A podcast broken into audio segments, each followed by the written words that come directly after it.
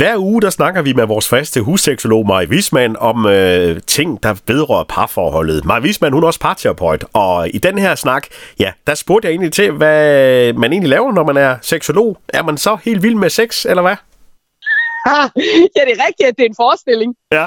Det er fuldstændig korrekt, og jeg møder det faktisk rigtig tit, ikke? Altså det der med, hø, hø, hø, så ved du bare alt om sex, eller så er du helt vild med sex, eller sådan noget, hvor jeg bare har det sådan, altså, prøv nu lige at høre her.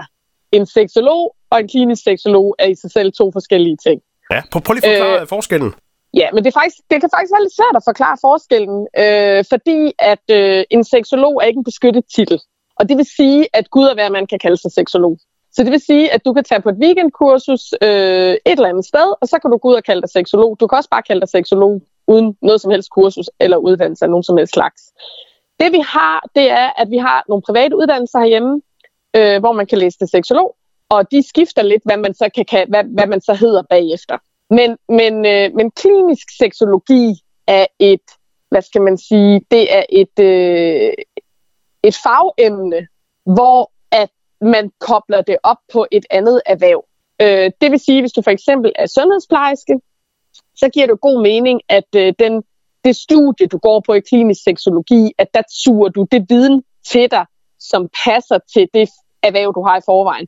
Det samme som jordmor, fysioterapeut, sygeplejerske, læge, at du får, øh, du ligesom får en bred vifte af viden inden for klinisk seksologi, som du så tilpasser som du så tilpasser det erhverv, du har i forvejen, kan man sige. Og mit erhverv i forvejen er jo at være parterapeut. Og seksologi handler jo rigtig meget om, hvilke der er flere aspekter i det, ikke? Men, men det handler blandt andet om, hvad er det for nogle problemstillinger, man oplever, og hvordan kommer man så væk fra dem? Altså, hvordan bliver man øh, helbredt, behandlet, kureret? Eller hvis ikke det er noget, man kan helbrede, helbrede behandle, kurere eller øh, arbejde terapeutisk ud af det, hvordan lærer man så at leve med det nye livsvilkår, man er blevet præsenteret for? Den anden ting er nemlig det her med at have fokus på seksualiteten som en livsgivende faktor som noget, der skaber mening for os, som noget, vi kan bruge aktivt i forhold til at have et meningsfyldt og dejligt liv, altså bruge sin seksualitet som livsglæde. Så der er ligesom den problemløsende del, øh, og så kan man sige, så er det der, hvor man arbejder med sin seksualitet for at få det endnu bedre. Så, så der er ligesom to retninger i det, kan man sige. Og det er rigtigt, at når man arbejder, og det synes jeg er enormt spændende, jeg synes, det er enormt spændende at kigge på, hvad skaber livskvalitet, hvordan bruger man seksualiteten til det, og hvad sker der, når seksualiteten bliver ramt i forhold til ens livskvalitet. Det er noget af det, jeg synes er rigtig spændende. Og så er der jo par, parterapien, parrådgivningen, øh, parcoachingen. Kært barn har mange navne. Øhm, men hvor at seksualiteten jo faktisk er en del af det. Fordi seksualitet og intimitet er en del af parforholdet, og der er mange ting i seksualiteten og intimiteten, der spiller ind på parforholdets dynamikker, men der er også mange ting i parforholdets dynamikker, der kan spille ind på seksualiteten og intimiteten, så derfor går de to meget hånd i hånd. Nej, hvis vi nu sådan stikker fingeren i jorden her i 2020, hvor vi jo har en masse sociale medier, vi bliver påvirket alle steder fra. Hvordan har seksualiteten det så her i, i 2020 i forhold til bare fem år siden? Er der forskel? Det har jeg ingen idé om, så det er et super godt spørgsmål. Øh, men, men, men det er rigtigt, at vi tager ting ind, vi ser. Men det er ikke det samme som, at det er skadeligt.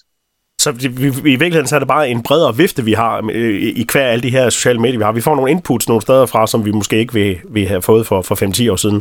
Ja, altså jeg tænker, øh, og, og, og, og igen, det er ikke noget, jeg har sat mig voldsomt meget ind i, men umiddelbart tænker jeg, at der er fordele og ulemper. Og det afhænger også af alder. Ikke?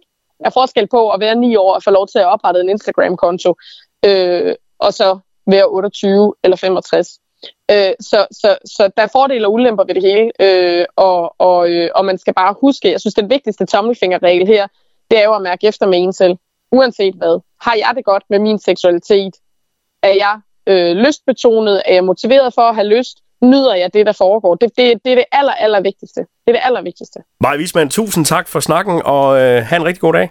Tusind tak, og i lige måde, og dejlig dag til alle lytterne også.